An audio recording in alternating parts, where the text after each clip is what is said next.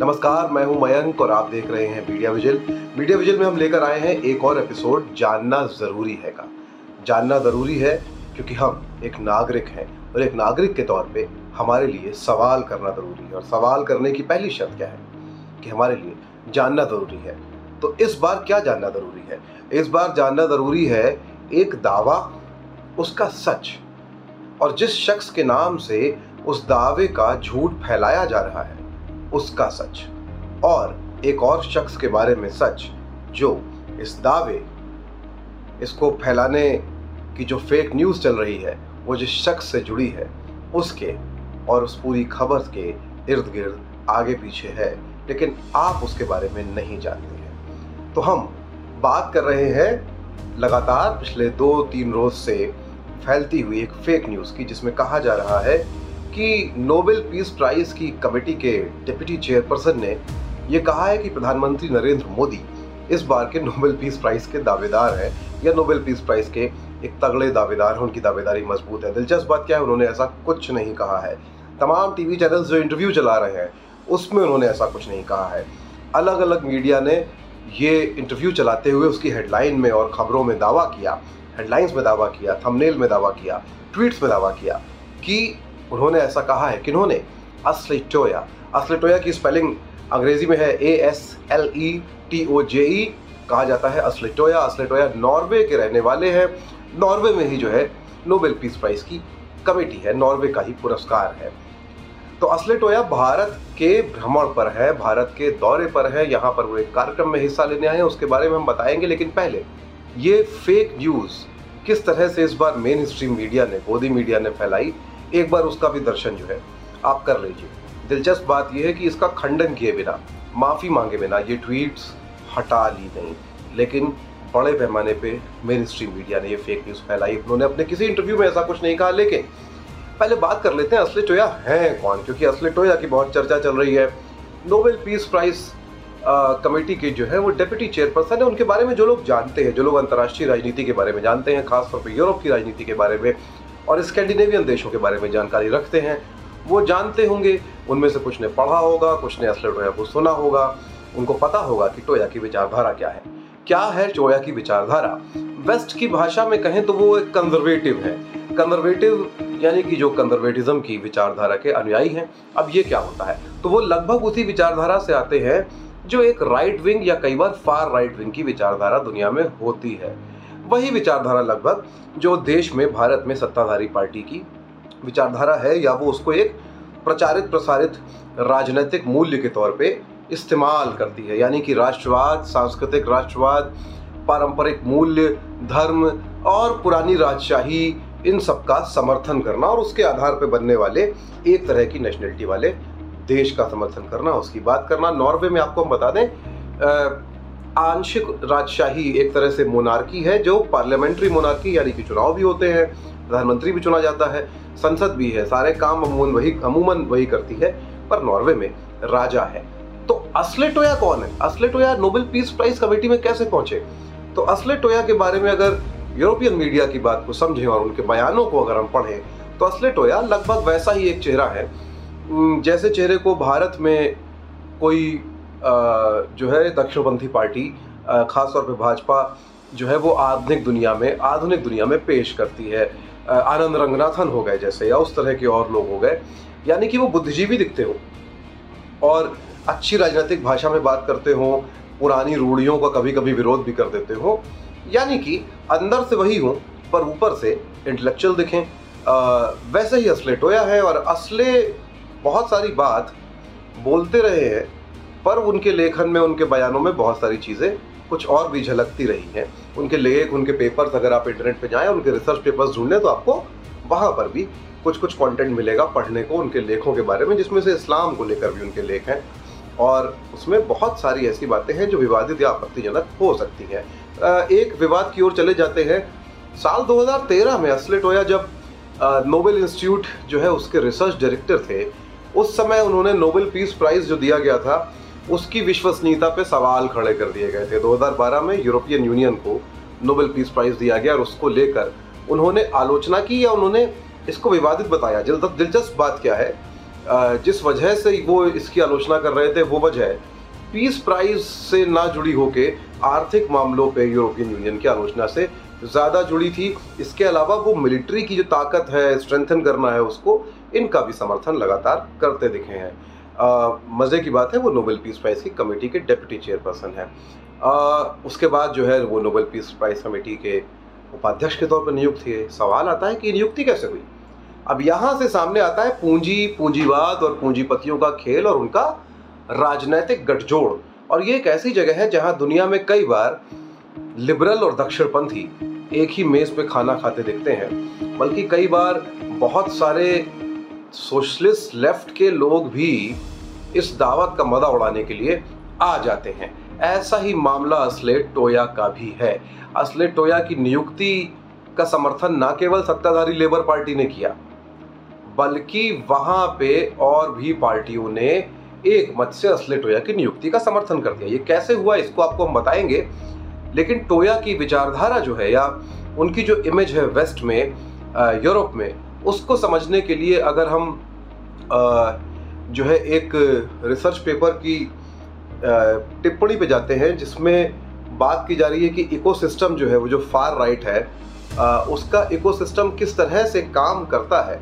तो अगर हम उस इकोसिस्टम को समझने जाएँगे तो असले टोया के लिए टिप्पणी करते हुए सीएस यूरोप जो है, वो अपने एक पेपर में, अपनी एक रिपोर्ट में कहता है कि Asle Toje is the intellectual alibi of populist right in Norway यानी कि असली टोया जो है वो नॉर्वे में पॉपुलिस्ट राइट जो है, पॉपुलिस्ट दक्षिणपंथी जो है, उनके समर्थक या उनके गवाह हैं एलिबाई है ही is Cambridge educated political scientist who was appointed by the Progress Party to the Norwegian Nobel Peace Prize Committee.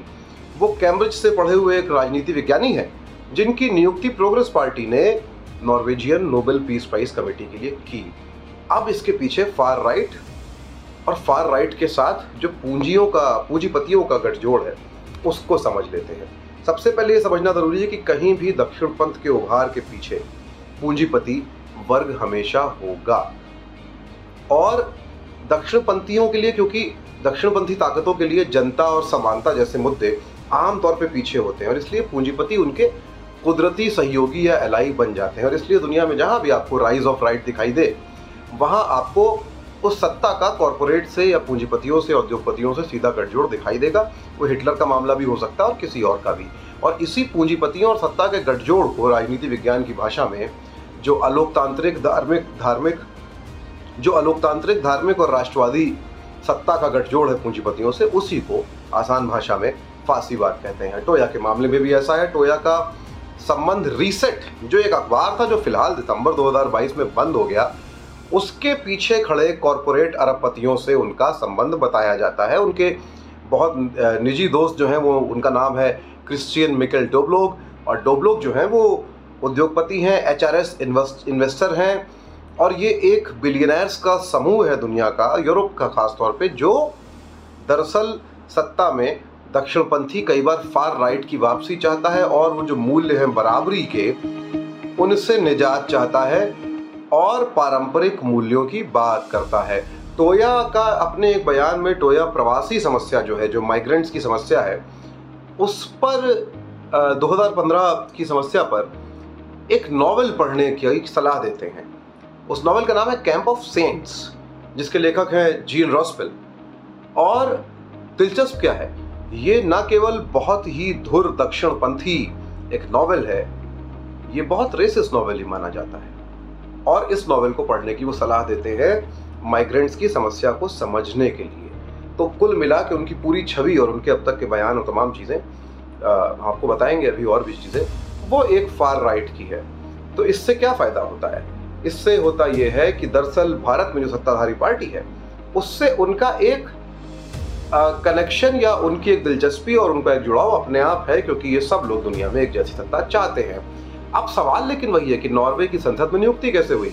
तो ये समझना होगा कि नॉर्वे भी उसी लिबरल डेमोक्रेसी का एक एग्ज़ाम्पल है जो एक तो आज भी एक राजा बिठाए हुए है और लेफ़्ट जो है राजनीतिक तौर पर होते हुए भी आ, उस तरह से एग्जिस्ट नहीं करता है। सबसे बड़ी बात लिबरल डेमोक्रेट्स और दक्षिणपंथी सब आर्थिक मामलों पे एक साथ है।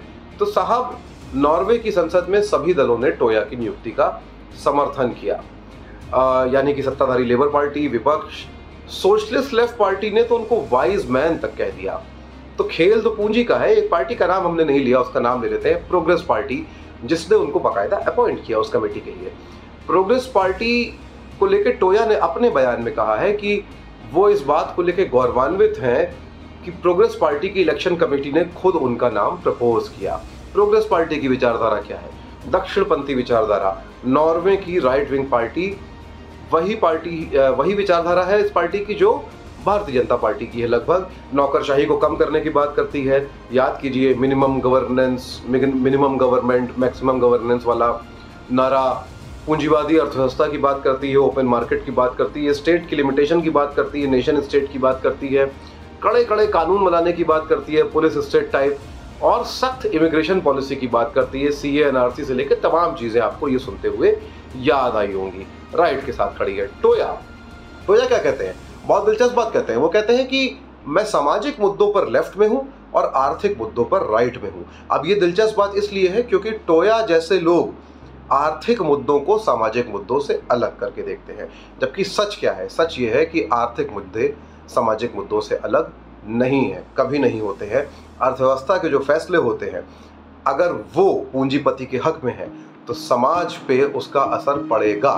अर्थव्यवस्था के फैसले समाज को बदलते हैं, समाज की दिशा तय करते हैं। और दिलचस्प बात क्या है? प्रवासियों के मुद्दे पे टोया ने कहा कि एक समय नॉर्वेजियन मूल के लोग जो हैं, वो माइनॉरिटी हो जाएँगे और प्रवासी जो हैं, जो माइग्रेंट्स जो हैं, वो मेजोरिटी हो जाएँगे, बहुसंख्यक हो जाएँगे। अब इस बयान को भी मैच कराइए, आपने कहीं सुना होगा इस तरह का बयान? कभी बांग्लादेशी, कभी रोहिंग्या, कभी मुसलमान इस तरह से, ये भाषा किससे मिलती है सोचिएगा। तो इसलिए पीएम मोदी के लिए प्रेम जो है, उनका, वो कोई हैरत की बात नहीं है। लेकिन उसके बावजूद उन्होंने नरेंद्र मोदी को नोबेल पुरस्कार का दावेदार नहीं बताया। इसका वो खुद खंडन कर रहे हैं एएनआई को दिए एक इंटरव्यू में, जिसमें वो क्लियरली कहते हैं कि ये फेक न्यूज़ है, दिलचस्प बात यह है कि इसको ना तो एएनआई ने प्रमोट किया, प्रसारित किया, ना ही टीवी चैनल्स ने। लेकिन ऑल्ट न्यूज़ के जुबैर ने ये क्लिप जो है उस वीडियो में से ढूंढ के निकाल ली National Peace and Understanding and as a friend of the India Center Foundation and I'm here in India to talk about geopolitics and development.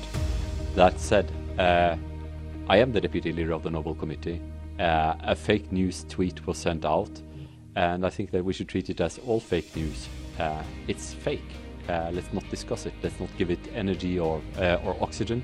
I categorically deny that I said anything resembling what was in that tweet.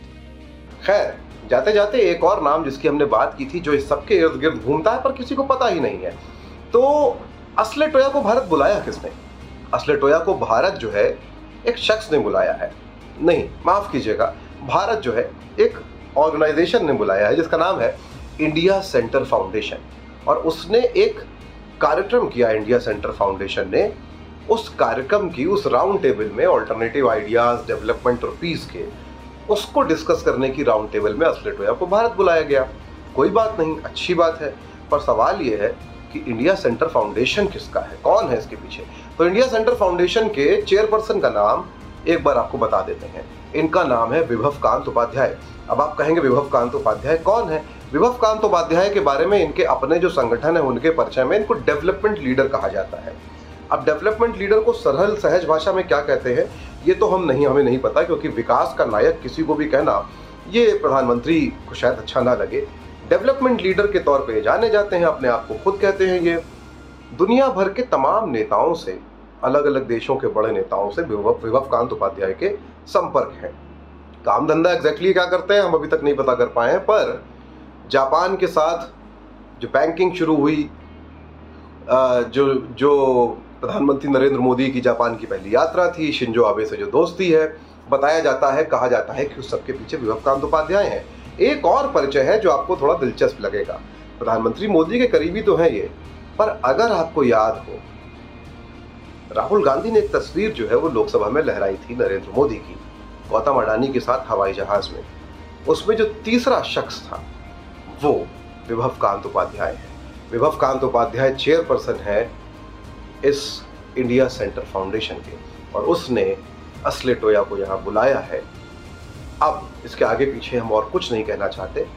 बस इतना कहना चाहते हैं कि Nobel की दावेदारी वाली खबर एक फेक न्यूज़ थी और बाकी जो कुछ हो रहा है, वो तस्वीर आपने देखी ली स्क्रीन पे, वो आपकी समझ में खुद आना चाहिए। हर चीज़ हम आखिर क्यों बोले? बहुत बहुत शुक्रिया मीडिया विजन को देखने के लिए। यूट्यूब पे हमको सब्सक्राइब कर लीजिए। जितनी बड़ी संख्या में सब्सक्राइब करेंगे, हम काम बेहतर कर पाएँगे। और फेसबुक पे हमको फॉलो कर लीजिए ट्विटर पे फॉलो कर लीजिए। और देखते रहिए, फिर लेकर आएँगे एक और एपिसोड जानना ज़रूरी है का। बहुत बहुत शुक्रिया।